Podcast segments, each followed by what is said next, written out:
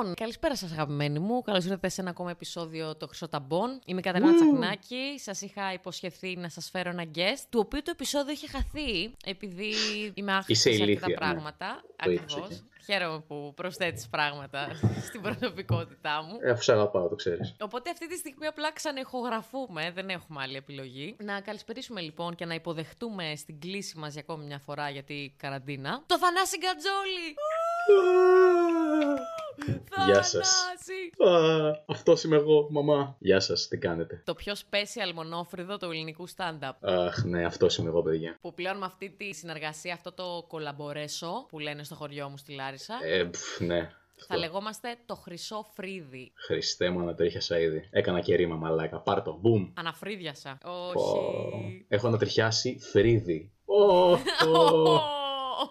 Ω, ω. Ευχαριστώ πάρα πολύ που ήρθες, Θανάση. Θα τα πούμε στο επόμενο επεισόδιο. Bye. Bye, παιδιά, καλά ήταν. Πάω να κουρέψω το μόνο φρυδό μου. Μαλάκα, τώρα τελευταία εντάξει, το έχω παρατήσει λόγω καραντίνας. Δεν έχω ξυριστεί ποτέ. Ρε φίλε, να σε ρωτήσω κάτι. Τι κάνεις, βγάζεις το φρύδι σου με τσιμπιδάκι; Yes, I do. ή με ξηραφάκι; Ε, θα σου πω, ε, όταν, ήμουν- όταν ξεκίνησα να καταλαβαίνω ότι αυτό το μονόφρυδο δεν είναι και πολύ γαμίσιμο και χρειάζεται ένα τριμάρισμα, ρε παιδί μου. Καταρχάς, έχω δοκιμάσει, πληροφορώ πολύ, να αραιώσω, να το πάρω και το φρύδι το ίδιο, ρε παιδί μου, να το, με τσιμπιδάκι. Να μην έχω φρύδια. Έτσι. Απλά Όχι, να πέφτει ρε όλος ο φίλε. υδρότας μες στη μούρη. Να το αραιώσω λίγο από κάτω, ξέρω εγώ, για να μην είναι τόσο σαν λωρίδα στο δρόμο, αλλά μαύρη. Βασικά, νομίζω ξέρεις ποιο είναι το θέμα με σένα. Είναι ότι πονάει τι με το τσιμπιδάκι; Πονάει με το τσιμπιδάκι, όχι στο μόνο το σημείο που είναι πάνω από τη μύτη. Αυτό είναι εντάξει, τίποτα, συνηθίσιμο. Πάνω από το μάτι, ας πούμε, ή πάνω από το. Κατάλαβες. Μαλάκα. Πονάει σαν μα... απίστευτα. Καταρχάς, μιλάς σε κοπέλα που. σε κοπέλα, τελεία.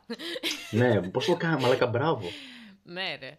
Βασικά, ξέρεις τι, εκεί κοντά στην άκρη, βασικά στην τέρμα άκρη του ματιού και λίγο πιο πάνω από το μάτι το δικό σου. Μαλάκα, βασικά το Ναι. πρόβλημα, ξέρεις ποιο είναι με σένα, νομίζω. Δεν είναι ακριβώς ότι. Ήρθε έχεις στο podcast σου, μονόφρυδο. πρώτο πρόβλημα. Αυτό δείχνει πολλά. δείχνει πάρα πολλά αυτό. Δεν είναι πάρα πολλά αυτό. Ω, ω, ω, σαλόνικα, ναι. Έτσι, έχουμε μια θεσσαλονικιώτικη πουτσα μέσα στο στόμα μας. Πφ, ανέκαθεν εγώ. Το θέμα είναι ότι έχεις μεγάλα μάτια και είναι ακριβώς από πάνω τα φρύδια, αλλά τύπου ΣΥΡΙΖΑ σχεδόν. Μην κάνεις πολιτικό αστείο, σε παρακαλώ. Έτοιμος είσαι. Οπότε, επειδή το φρύδι σου είναι και πυκνό, φαίνεται ακόμα πιο μεγάλο. Δηλαδή, Γάμισε πραγματικά το. το πρώτο πράγμα που είδα πάνω σου όταν σε γνώρισε ήταν το φρύδι σου. Μετά το έγλειψε, ξέρουμε όλοι. Ήμουν, ήταν ωραία εμπειρία, παιδιά. Ήταν καλησπέρα, Θανάση, Κατερίνα. Θέλω να βρεθούμε και να βγάλουμε τα φρύδια μας. Όχι τα μάτια μας, τα φρύδια μας. Αυτό θα ήταν. Μαλάκα, είναι πολύ μέτα αυτό. Ρε φίλε, βασικά δεν είναι μόνο μέτα. Και τα δύο νομίζω παίζει να πονάνε άπειρα. Εντάξει. δηλαδή, από πού παίζει να βγει και η έκφραση, αλλά να βγάλουμε τα μάτια μας; Ποιος κανίβαλος πρέπει να το πρότεινε σε μια κοπέλα; Μήπως είναι σαν εκείνο το ανέκδοτο με την πίπα, που τρα... με την πόρνη που τραγουδάει ενώ παίρνει πίπα. Το ξέρεις το ανέκδοτο; Ναι, βέβαια, ρε. Θες να το πεις και στα παιδιά, αφού κάναμε το intro. Τους αξίζει. Γιατί του αξίζει αυτή η συνεργασία που αυτή τη στιγμή θα Ισχύει. δημοσιεύσω; Έχεις πολύ δίκιο σε αυτό. Να πω, είναι ένα τυπά ο οποίος θέλει να είναι μπουρδελιάρη και τέλος πάντων πάει από εδώ και από εκεί και γαμάει, ξέρω εγώ, τη βρει. Και έχει πάει και σε πολύ καλά μπουρδέλα, έχει πάει σε, σε ποικίλα μπουρδέλα, θα έλεγε κανείς. Μεγάλη σε ποικιλία ποικίλα. μπουρδέλων. Πάντα τη μισούσα αυτή τη λέσχη, τη λέσχη λέω. Πάντα τη μισούσα. Μαλάκα, πεθάνουμε Πάντα- σήμερα. Δεν μπορώ να μιλήσω. ναι. Πάντα τη μισούσα αυτή τη λέξη, ποικίλα. Μένα μ' μ' αρέσει λίγο, είναι έτσι ακούγεται, ακούγεται ωραία, γεμίζει το στόμα σου. Ξέρεις τι μου έρχεται στο μυαλό. Φυσικά δεν θα ταυτιστεί σχεδόν κανένας. Ο Κικίλιας. μου έρχεται μαλάκα μια τέρμα χωριάτικη λέξη που χρησιμοποιούμε στη Λάρισα όταν έχει ζέστη. Λέμε ότι έχει καρκαμπίλα. Πω, μαλάκα. Και θέλω να ξεράσω. το, το Τσέρνομπιλ το νέο μπορεί να γίνει στη Λάρισα, να τελειώνει. Να πέσει ένα πυρηνικό. Ο μπαμπινιώτης πες να αυτοκτονίζει στη Μαλάκα Λάρισα. ήδη. Τέλος πάντων, όπως έλεγα λοιπόν, ο φίλος μου ο Μπουρδελιάρης έχει ακούσει για ένα μπουρδέλο το οποίο η τύπησα μπορεί να σου παίρνει πίπα και να τραγουδάει κιόλας όπερα. Ε, και πάει εκεί πέρα και η τύπησα όντως το κάνει αυτό, αλλά Να με έναν κάνει όρο. Κορώνες.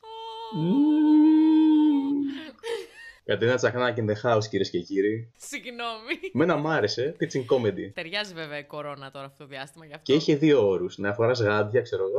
όχι, όχι. Ο όρος ήταν να κλείνει τα φώτα. Δεν μπορείς να το κάνει αυτό με φώτα στο δωμάτιο. Και όντως το έκανε πολύ καλά. Ε, Και μια μέρα ο τύπος αποφασίζει ότι δεν μπορώ, θα ανάψω τα φώτα για να δω πώς το κάνει. Έχω μεγάλη περιέργεια. Εκεί που τύπησα όντως του παίρνει πίπα και τραγουδάει, ανάβει το φως και βλέπει στο κομμωδίνο ένα γυάλινο μάτι. Μαλάκα. god.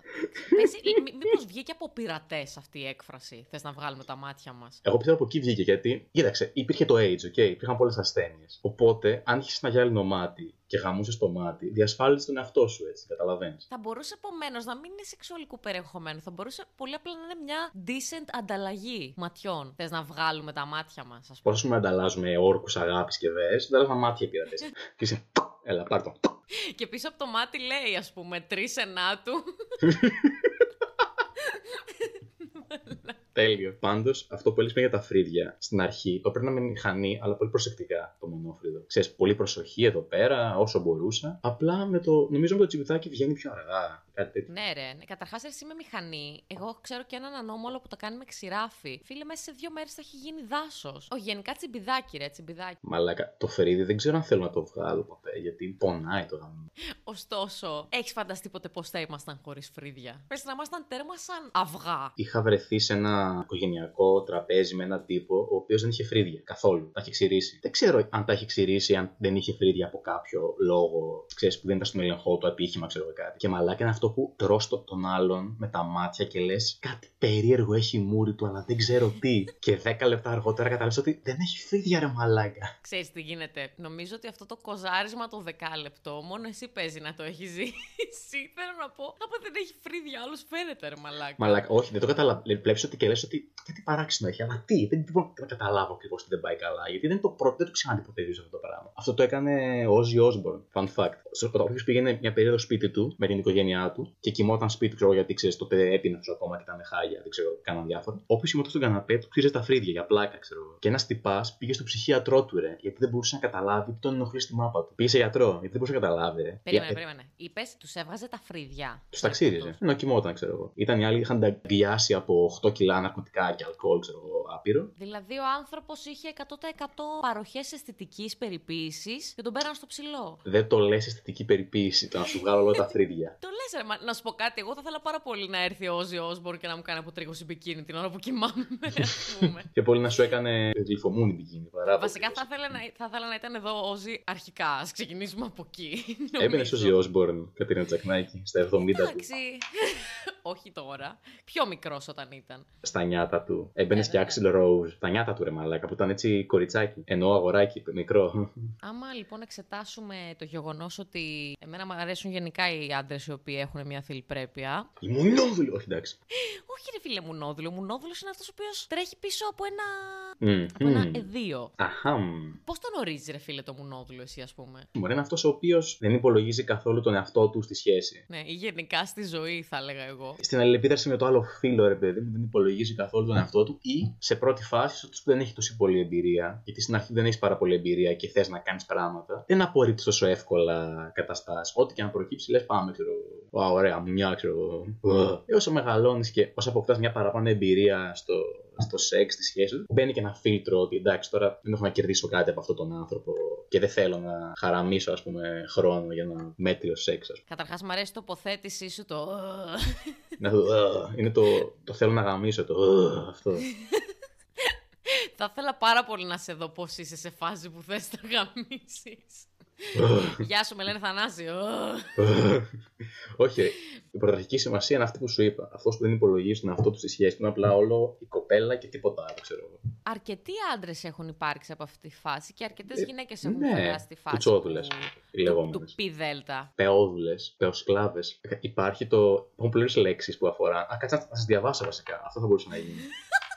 Έχω σημειωμένες τέτοιες λέξεις, περίμενα. Παιδιά, να κάνουμε ένα σχόλιο. Δεν έχουμε συζητήσει για το τι θέλουμε να πούμε και απλά μου λέει κάτσε να βγάλω δίπλα. Έχω σημειώσεις. Τι σημειώσεις έχεις ακριβώς; Έχω τις αγαπημένες μου λέξεις, που είναι κυρίως βρισχές, ρε παιδί μου, αλλά τις έχω σημειωμένες για να τις διαβάζω για τις καταστάσεις. Μία έχω. Ο άντρας ο ομοφιλόφιλος, στο Google το ψάξαμε στα πρώτα αποτελέσματα της Wikipedia, έχει συνώνυμο τσιγκολελέτας. Α, το ξέρω αυτό, ρε. εντάξει, κλάιν. Ένα φράγκο η βιολέτα τσικολέτα τσικολέτα. Ναι, ρε φίλε, αλλά το έχει σαν συνώνυμο. Θέλω να πω για ποιο λόγο. Λοιπόν, κάτσε να σου πω. Θα αρχίσω με κάτι χαλαρό, ρε παιδί μου, που το μπορεί να το ξέρεις κιόλας εσύ. Το λεγόμενο ψολόκαμπος. Ο ψολόκαμπος τι είναι, είναι οι τρίχες της ψωλής; Όχι. Είναι όταν, όταν πο- είναι πολλοί άντρες σε ένα χώρο, μέσα σε ένα μαγαζί. Λες, μαλάκα, αυτό το μαγαζί είναι ψολόκαμπος, ξέρω εγώ. Ένας κάπως από ψολέ. Οπότε είναι μια καλή λέξη. Μετά πάμε στα ωραία, τα σεξιστικά. Έτσι, το λεγόμενο πουτσοπαρακαλιάρα.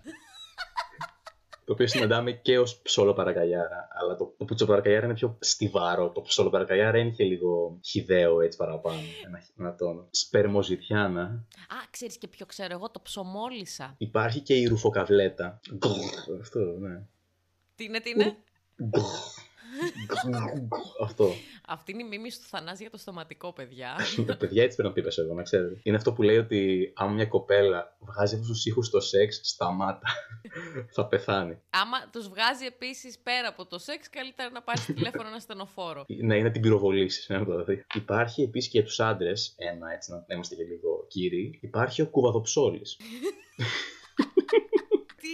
Τι είναι αυτός, είναι καστράκι στην άμμο. Under 18 content είναι το podcast σήμερα. Αυτός που γαμάει την άνερβη, μου σαβουρογάμισα. Ναι, είναι πιο ωραίο όμως το κουβαδοψόλη, ρε φίλε. Και υπάρχει και το άλλο, το πιο light, όχι βρισιάς πλέον, πάμε σε κάτι πιο normal. Αντί για πιτσαρία, υπάρχει το πιτσατζίδικο. Πιτσατζίδικο. Όπως και τα περισσότερα μαγαζιά που τα λένε σε είδικο. Πατσατζίδικο, μπουγατσατζίδικο. Ναι, μπουρδελίδικο. Σε... Καλά, το μπουρδελίδικο μαλάκα είναι σαν σα φαγητό ή σαν παραδοσιακός χορός. Μπουρδελίδικο, πατάν, Σαν φαγητό, το μπουρδέτο, άμα το ξέρεις. Ω, καλό. Τίμιο, το τρώγα το μπουρδέτο. Τι άλλο έχω; Εγώ. Έχω το, μια έκφραση. Όταν παραγγέλνεις καφέ, να πεις Θέλω έναν με χωρίς γάλα. να ρωτήσω κάτι. Πού τις Ναι. διαβάζεις αυτές τις λέξεις και τις βρίσκεις; Ε, μου τις λένε, ρε, δεν τις ψάχνω. Τις ακούω Ποιος κάπου. έχει κάτσει να πει αυτή είναι η σπερμοζητιάνα. Συνήθως δεν τα λέγονται αυτά εν ψυχρό. Είναι μια μαλακία που μας πιάνει και, ας πούμε, και λέμε ξέρω εγώ τέτοιες λέξεις ηλίθιες. Ε, και σε ένα τέτοιο ράντα, ας πούμε, έκατσε και τα έγραψα σε κάποια φάση. Για να κλείσω, υπάρχει κάτι που είναι όντως ωραίο. Είναι η ελληνική απόδοση του cringe. Ετεροντροπή. Ντρέπεσαι για τον άλλον, όχι για σένα. Αυτό είναι το cringe. Αυτό επίσης στην ψυχολογία λέγεται μεταφερόμενη ντροπή, αλλά άσχετο. Απλά ήθελα να το αναφέρω. Όταν αισθάνεσαι ντροπή για τον άλλον, μάλιστα. Η φάση είναι γέλιο Φασουλάκου και Αθανασούλη μαζί. Ω, τώρα που τους ανέφερες εντελώς τυχαία αυτούς τους δύο, θες να πεις κάτι στο κοινό που μας βλέπει, μήπω. Σε αυτό το σημείο να πω ότι παρακολούθησα σήμερα το πρώτο επεισόδιο, το οποίο μόλις κυκλοφόρησε, είναι φρέσκο, σπαρταράει. Σπαρταράει. Από το- Τον Θανάση Γκατζόλη, Χρήστο Θανασούλη και Κώστα Φασουλάκο. Είναι οι Triple Clown, τρεις κλόουν οι οποίοι αποφάσισαν να κάνουν podcast που λέει και στο intro τους. Πάμε λίγο. Πάμε να κάνουμε χαμό, στηρίξτε τα παιδιά. Νέα μικρόφωνα, νέα podcast, ε, νέοι κομικοί. Κάποια στιγμή θα γίνουνε, όπως και εγώ ελπίζω. Στηρίξτε, δώστε αγάπη και ερωτά, το Αχ, αγάπη, χρειάζονται. ναι. Αγάπη. Μην είστε κουβαδό, πώς το είπες. Κουβαδοψόλιδε. Μην είστε κουβαδοψόλιδες. Αχ, μην είστε παιδιά και δώστε μας στήριξη. Αφού πρώτα κάνετε subscribe στην Κατερίνα χθες. Και πάρτε και τσιμπιδάκια για τον Κατζόλη να του βγάλετε τα φρύδια. Παιδιά, ναι, Θα γούσταρες η άλλη έτσι να σε πονέσει με αυτόν τον τρόπο. να μου βγάλει. Μου έχει κάνει αποτρίχωση η κοπέλα που βγαίναμε, αλλά με κερί. Σε φάση ξέρω εγώ γουστάρω BDSM και εσένα να μην σου πάει το μυαλό. και να, είναι, να βγάζει ένα τσιμπιδάκι ρε, και να είναι όρεκο. και απλά να σε πάει σε ένα κέντρο αισθητική. Αυτό. Και πρέπει να με βλέπει ρε, και να βάζει. να δαχτυλώνεται μόνη της και εγώ. Στην αίθουσα αναμονής. Ε, είναι η πρώτη φορά που έρχεσαι στο ραντεβού. ναι, τώρα θα σας βάλουμε ένα λάδι γελιδατικό για το πρόσωπο. Ρε, το κερί, φίλε. Εγώ έλεγα θέλω να δοκιμάσω ούτως ή άλλως. Σαν εμπειρία, να δω τι στο μπούτζα αυτό το πράγμα. Πώς το κάνετε. Και εγώ επειδή έχω στο στήθος, όχι στο στήθος, είναι αυτό το σημείο που είναι πάνω από το βυζί στο νόμο. Που έχει αυτές τις σκόρπιες, αλλά όχι στο στήθος, ακριβώς εκεί που τελειώνει το βυζί. Και αρχίζει εκείνο το σημείο που είναι τα κόκκαλα, ρε Α, παιδί μου. κατάλαβα, κατάλαβα, ναι, ναι, ναι. Άρα... Εκεί πέρα έχω διάφορε σκόρπιες, ξέρω, που θέλω να τις βγάζω ένα διαστήματα. Και είπα κάποια στιγμή χαμώ το κερί, ξέρω, γιατί βαριέμαι ένα τσιμπιδάκι συνέχεια, ξέρω. Ε, νομίζω με τσιμπιδάκι δεν πονάει εκεί πιο πολύ. Ε, όχι τόσο. Δεν μπορεί να είναι τόσο. Πρέπει να είναι σπαστικό ρε φίλε. Γιατί στη συνέχεια έτσι τσακ, τσακ, τσακ, ξέρεις, και είναι λίγο χρονοβόρο, ας πούμε. Μου το έκανε με χέρι. Είχε αυτή που αλείφει το κερί και μετά το τραβά με την ταινία. Δεν ήταν στην ταινία το Α. κερί. Και μου κάνει μία. Και λέω, Α, οκ. Και μετά μου λέει, Όχι, δεν κατάλαβες. Τώρα θα το κάνουμε άλλες δύο φορές στο ίδιο σημείο. Άρα, μάλλον η κοπέλα δεν ήξερε να κάνει αποτρίχωση με κερί. Θέλω Μαλάκα, να πω όχι. ότι πρέπει να έχεις δάσος, ρε παιδί μου, για να πρέπει να στα περάσει δύο και τρεις φορές. Μαλάκα είχε. Δεν θυμάμαι αν είχε. Νομίζω δεν είχε. Είχε κάποιες τρίχες που είχαν μείνει, ξέρω εγώ. Αλλά μαλάκα, εντάξει, δεύτερη φορά στο ίδιο σημείο πονάς λίγο παραπάνω. Την τρίτη λίγο παραπάνω. Ε, την τέταρτη πονάς, μαλάκα δηλαδή. Ε, την τέταρτη λες, γάμισε του το BDSM. Πάμε να κάνουμε σαν Ναι. άνθρωποι ένα ιεραποστολικό χριστιανικό. Ε, μαλάκα, δηλαδή φτάνεις, ξέρω. Αν και δεν πονάει. Η πρώτη, αν δεν έχεις μεγάλες τρίχες σε παιδί μου, δεν πονάει τόσο. Εγώ Έχει δεν πάρει πόνεσα. νομίζω άλλη τροπή αυτή η συζήτηση πλέον. Δηλαδή, άμα δεν χρησιμοποιήσουμε τη λέξη αποτρίχωση, ο άλλος μπορεί να καταλάβει πολλά πράγματα. Τι εννοείς; Άμα, δε- άμα δεν έχεις τρίχες, εντάξει, δεν πονάει τόσο πολύ. Δεν πονάει το βλέμμα τόσο πολύ. Αλήθεια, υπάρχουν κάποιες τσόντες, αυτές οι παλιές, παιδί μου, που δείχνει τρίχες.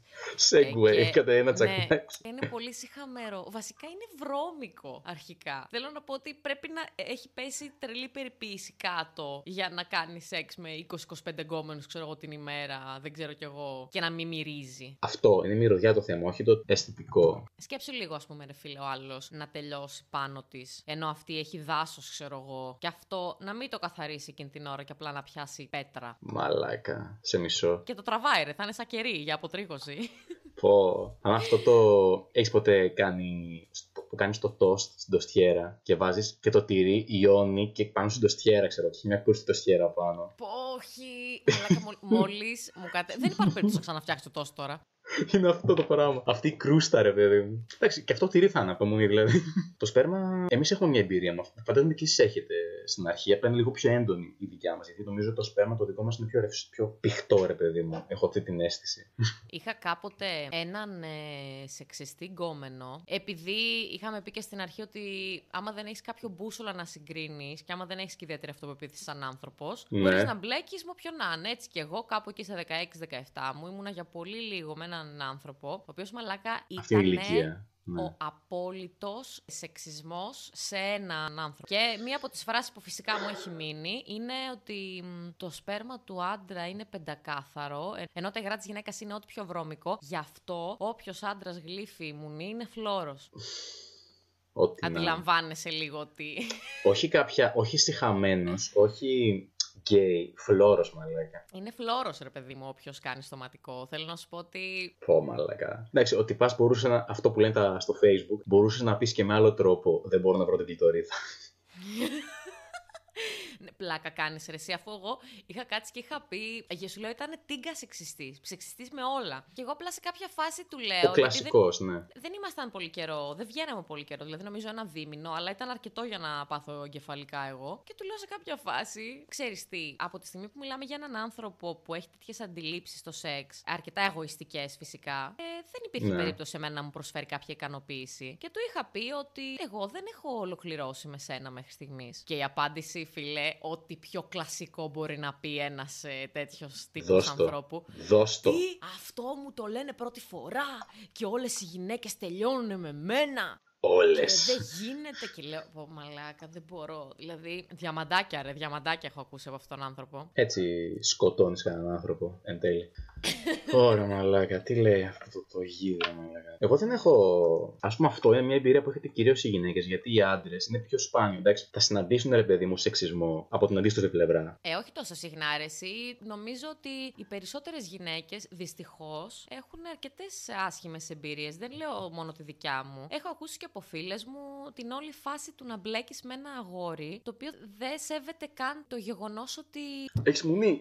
Όχι μόνο αυτό, ρε φίλε. Δεν σέβονται, ρε φίλε, αρκετά πράγματα στο ότι είσαι γυναίκα και έχεις κι εσύ την ίδια, τα ίδια θέλω με, με αυτόν. Ναι, α, σε αυτό δεν ευθύνεται καθαρά η δική μας κοινωνία, το πώς αντιμετωπίζουμε εμείς τα πράγματα. Και επίσης αναφέρομαι και στο όλο στερεότυπο το ότι ο περισσότερος κλειστόμυαλος κόσμος που θα το ακούσει αυτό θα πει εντάξει, τα θέλω κόλο τη, αυτή φταίει που πήγε και έμπλεξε με έναν τέτοιον. Ναι, πολλές φορές μπορεί να είναι αυτός ο λόγος, το ότι έχει άλλα ψυχολογικά προβλήματα και θέλει μια γυναίκα να μπλέκει με τέτοιους άντρες, αλλά αυτό δεν σημαίνει ότι είναι υγιές. Όπως επίσης δεν είναι υγιές και για έναν άντρα να χτυπάει από εδώ και από εκεί σαν ζώο μια γυναίκα και οποιοδήποτε γενικότερα, έχοντας προφανώς κάποια άλλα θέματα από πίσω. Και ότι αν το βλέπουμε πρέπει να το γράφουμε στα αρχίδια μας και να προχωράμε. Αυτός δεν είναι ο μόνος λόγος που πολλές γυναίκες κακοποιούνται. Μπορούν να παίξουν άλλα πράγματα από πίσω, μπορεί να παίξει χειραγώγηση, μπορεί να παίξουν απειλές, μπορεί να παίξουν πάρα πολλά πράγματα. Δεν τα γνωρίζω δυστυχώς όλα για να σας τα πω. Αυτό που γνωρίζω όμως σίγουρα, γιατί έχει πάρει λίγο σοβαρή τροπή αυτό το θέμα, και έτσι θα έπρεπε νομίζω, είναι ότι πάρα πολλές γυναίκες όταν κακοποιούνται είτε λεκτικά είτε σωματικά από κάποιον άντρα, είτε δέχονται κάποια σεξιστική συμπεριφορά, μπορεί να έχουν ένα φόβο μέσα τους να μην μιλήσουν για να μην δεχτούν αντίστοιχη επίθεση,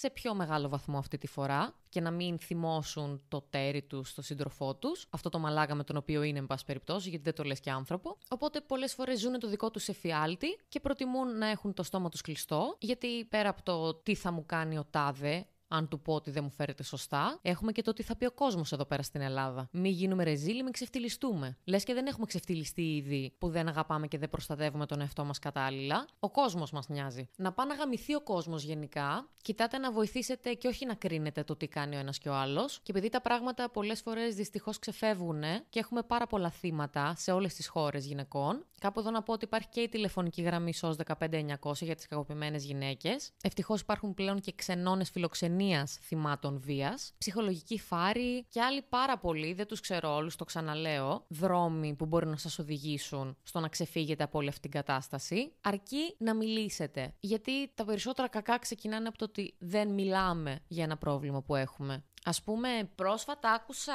ιστορία κοπέλας, δεν ξέρω πότε έγινε, που ήταν σε μια πολύ αρρωστημένη σχέση. Ο τύπος, μιλάμε τώρα για τρελό ξύλο να της έχει ρίξει. Ναι, ναι. Το μάθαιναν οι δικοί της, δεν τους έλεγε Όχι, σας παρακαλώ, εγώ τον αγαπάω. Γιατί μπορεί, ας πούμε, να με χτυπήσει και μετά να με αγκαλιάσει και να μου πεις Αγαπώ και θα τα ξεχάσω όλα. που αντιλαμβάνεσαι λίγο το πόσο άρρωστο είναι αυτό σαν κατάσταση. Ναι, προφανώς. Μου φαίνεται κάπως χώρισαν μετά, δεν ξέρω τι έγινε. Πάντως ήταν φοβερό το ότι είχε φάει τόσο ξύλο και συνέχιζε να λέει Τον αγαπάω. Πώς κάνουν ρε παιδί μου τα θύματα με τους βιαστές, που πολλές φορές πάνε Ναι, στη φυλακή ναι, και ναι. τους βλέπουν. Αυτή η φάση. Οπότε, ναι, γενικά θεωρώ ότι πιο πολλοί γυναίκες θα βιώσουν σεξισμό, όχι τόσο οι άντρες. Κοίταξε, σεξισμός είναι και το, πώς να σου πω, δεν είναι τον ίδιο τρόπο που θα εκδηλωθεί στις γυναίκες και στου άντρες, αλλά οι συνέπειες είναι και στα δύο φύλλα. Δηλαδή, ο σεξισμός είναι, ας πούμε, το να γυρίσεις και να σου πει η κοπέλα, ξέρω εγώ, εγώ, ας πούμε, ρε παιδί μου, δεν πολύ κερνάω το πρώτο ραντεβού, αυτό το. Ε, όχι, Κατάλαβες. φίλε, αυτό δεν είναι σεξιστικό. Αυτό είναι άλλο. Αυτό είναι κάτι που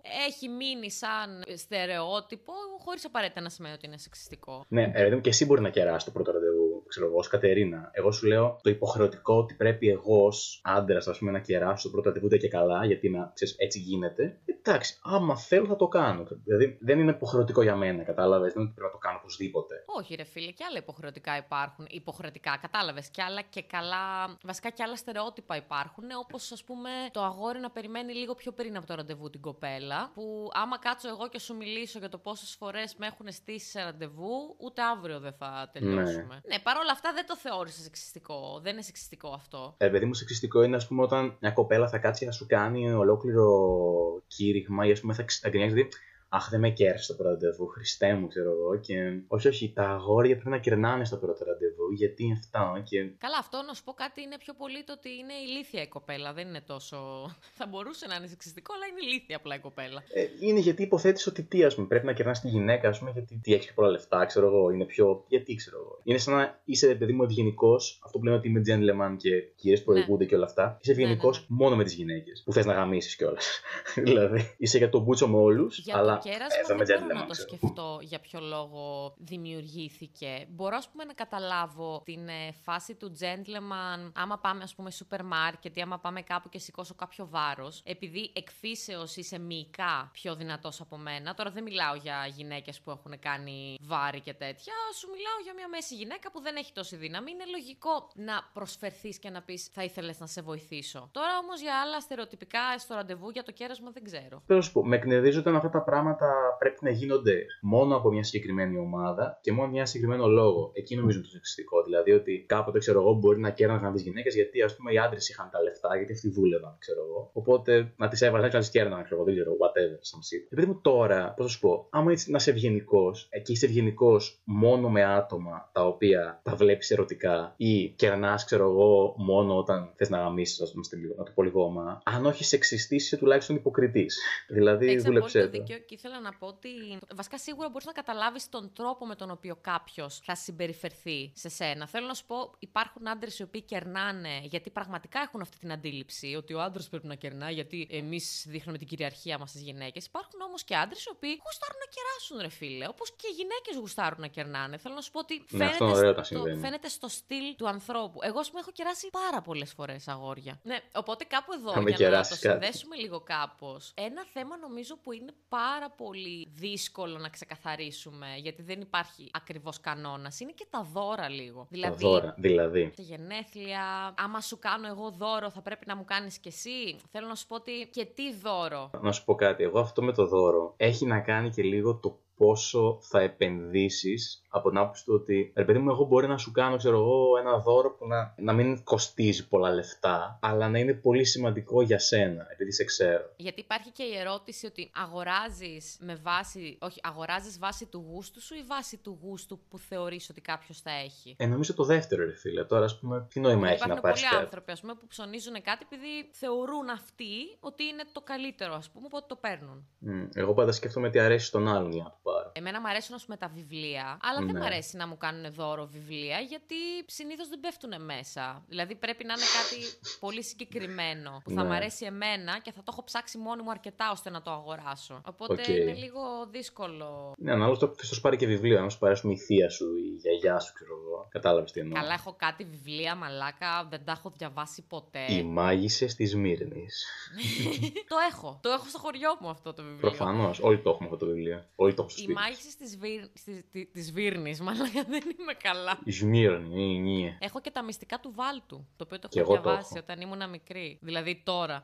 Το βιβλίο Παύλα προεκλογικό σύνθημα των ανεξάρτητων Ελλήνων για την πατρίδα. Το έχεις και έλεγα, διαβάσει; ρε πούστη μου, για ποιο λόγο έχει περάσει μισή ώρα και δεν έχει κάνει πολιτικά. Μαλάκα, για αστεία. την πατρίδα, βιβλιάρα. Όντως είναι καλό βιβλίο. Ναι, ρε, αλλά δεν, δεν το θυμάμαι πολύ. Σου λέω, έχω χρόνια που το είχα διαβάσει. Μαλάκα, ναι, έχει κάτι. Να σου πω κάτι. Τώρα, δεν το έχεις παρατηρήσει. Υπάρχει μια μανία. Βασικά, να το πω αλλιώς. Σταματήστε, νεοέλληνες συγγραφείς, να γράφετε βιβλία για τη Σμύρνη. Στο πούτσο μας για τη Σμύρνη. Οκ, φτάνει αυτή η Σμύρνη. Εγώ βασικά θα έλεγα σταματήστε όσοι είστε διάσημοι σε τομέα που να μην έχει να κάνει με ε, βιβλία, να γράφετε βιβλία. Ντάνο. Ναι. δηλαδή, Τάνη, δεν μπορώ αυτό το πράγμα που. Δεν λέω ότι είναι κακό να γράφεις ένα βιβλίο. Ωραία. Αλλά άμα δεν έχεις καμία απολύτως σχέση, θα βγάλεις ένα βιβλίο. Δεν θα κάνεις όμως και τον τρελό χαμό επειδή έβγαλες εσύ ένα βιβλίο. Θέλω να πω ότι νομίζω τα έχουν υπερεκτιμήσει πολύ κάποια πράγματα. Είναι λίγο, ξέρεις, ένα βιβλίο βέβαια μπορεί να στο κάνει τρομερή δουλειά ο επιμελητής σου για να το σώσει. Πάρα πολύ. Αυτή τη Πάρα συζήτηση είχα πολύ. τις προάλλες με ένα φίλο μου, ε, που δεν είναι Έλληνας, ήταν φίλος μου από το Εράσμους. Μμ, και οκ. λέγαμε για το πόσο ρε παιδί μου αλλάζει ο τρόπος που θα αντιληφθεί ένα βιβλίο από τη μετάφρασή του. Ένα βιβλίο, ας πούμε, Πω καλά. Ναι, Μιλήσαμε ναι, για ναι, ένα ναι, βιβλίο ναι. στα γερμανικά και εγώ του είπα ότι δεν το έχω γιατί δεν ξέρω γερμανικά, αλλά το έχω στα αγγλικά. Και είναι εντελώς διαφορετικό, ρε παιδί μου, γιατί πολλές φορές χάνεται το νόημα του ίδιου του δημιουργού. Επειδή ο Ισχύει μεταφραστής αυτό, το ισχύει. κατάλαβε έτσι και το μετέφερε με αυτόν τον τρόπο στο βιβλίο. Και αυτά δεν τα λέω επειδή τα έβγαλα από τον κόλλο μου, τα λέω γιατί είχαμε κάποια μαθήματα μετάφρασης στη σχολή. Ναι. Και μας το είχε πει η καθηγήτριά μου που έκανε πάρα πολλά χρόνια μετάφραση και ακόμα κάνει. Και σε αρκετές ταινίες μαλάκα γνωστές έχει κάνει και δεν το ήξερα. Η Μπερμπάντισα, πώς το Αχ. είπαμε πριν, η, Κβαδοψόλα. η ψωμόλισσα. Τέλος πάντων, ρε παιδί μου, ναι, οπότε χάνεται πολύ, μπορεί να χαθεί πολύ εύκολα το νόημα στη μετάφραση. Ναι, όχι, εγώ το παθαθώ με ένα βιβλίο που πήρα, το οποίο το διάβασα και κάπου στα μισά κατάλαβα ότι παίζει και να το τέτοιο. Πω, πω, Κατερίνα, Οχ. δεν ξέρω πώς να σου το πω αυτό. Έχω καλά και κακά νέα. Τι, Τα καλά νέα είναι ότι ηχογραφώ. ωραία. Τα κακά νέα είναι ότι ηχογραφώ από κάπου περίεργα. Άκουσα το επεισόδιο. Και είπα να στο ρωτήσω γάμο το σπίτι μου. Πόρε που στη Θανάση θα σε σκοτώσω. Και λέω, πολύ, πολύ περίεργο ήχο έχω, γιατί γλιτάρει τόσο πολύ. Θανάση, γιατί; Γι' αυτό εγώ αποφάσισα να μοντάρω και τα δύο επεισόδια. Και αυτό με το χάλια ήχο του Θανάση και αυτό με το σωστό ήχο του Θανάση. Και θα τα ανεβάσω και τα δύο για να ξεφτυλιστείς επιτέλους και να σταματήσει όλο αυτό το πράγμα. Οπότε θα ανέβουν και τα δύο. Θα κάνουμε ένα, πώς το λένε, μια, ένα αφιέρωμα στο Θανάση Γκατζόλη. Μαλάκα, μια ολόκληρη σεζόν πρέπει να κάνω μόνο στο όνομά σου. Ευχαριστούμε πάρα πολύ όλους όσους μας ακούσατε. Συγγνώμη για αυτό. Έρχεται το επόμενο επεισόδιο το οποίο θα είναι πιο σωστό. Δεν θέλω να τα βάλω μαζί γιατί γενικά μου αρέσουν τα μικρής διάρκειας επεισόδια. Άσχετα που αυτό λογικά θα βγει μισή ώρα. Οπότε δεν θέλω να τα συμπτύξω και να βγει καμιά ώρα ας πούμε. Γι' αυτό όσοι θέλετε και έχετε την περιέργεια να ακούσετε το σωστό ήχο του Θανάση, απλώς δείτε το αμέσως στα καπάκια επεισόδιο που θα βγει. Μουα, μουα. Συγγνώμη.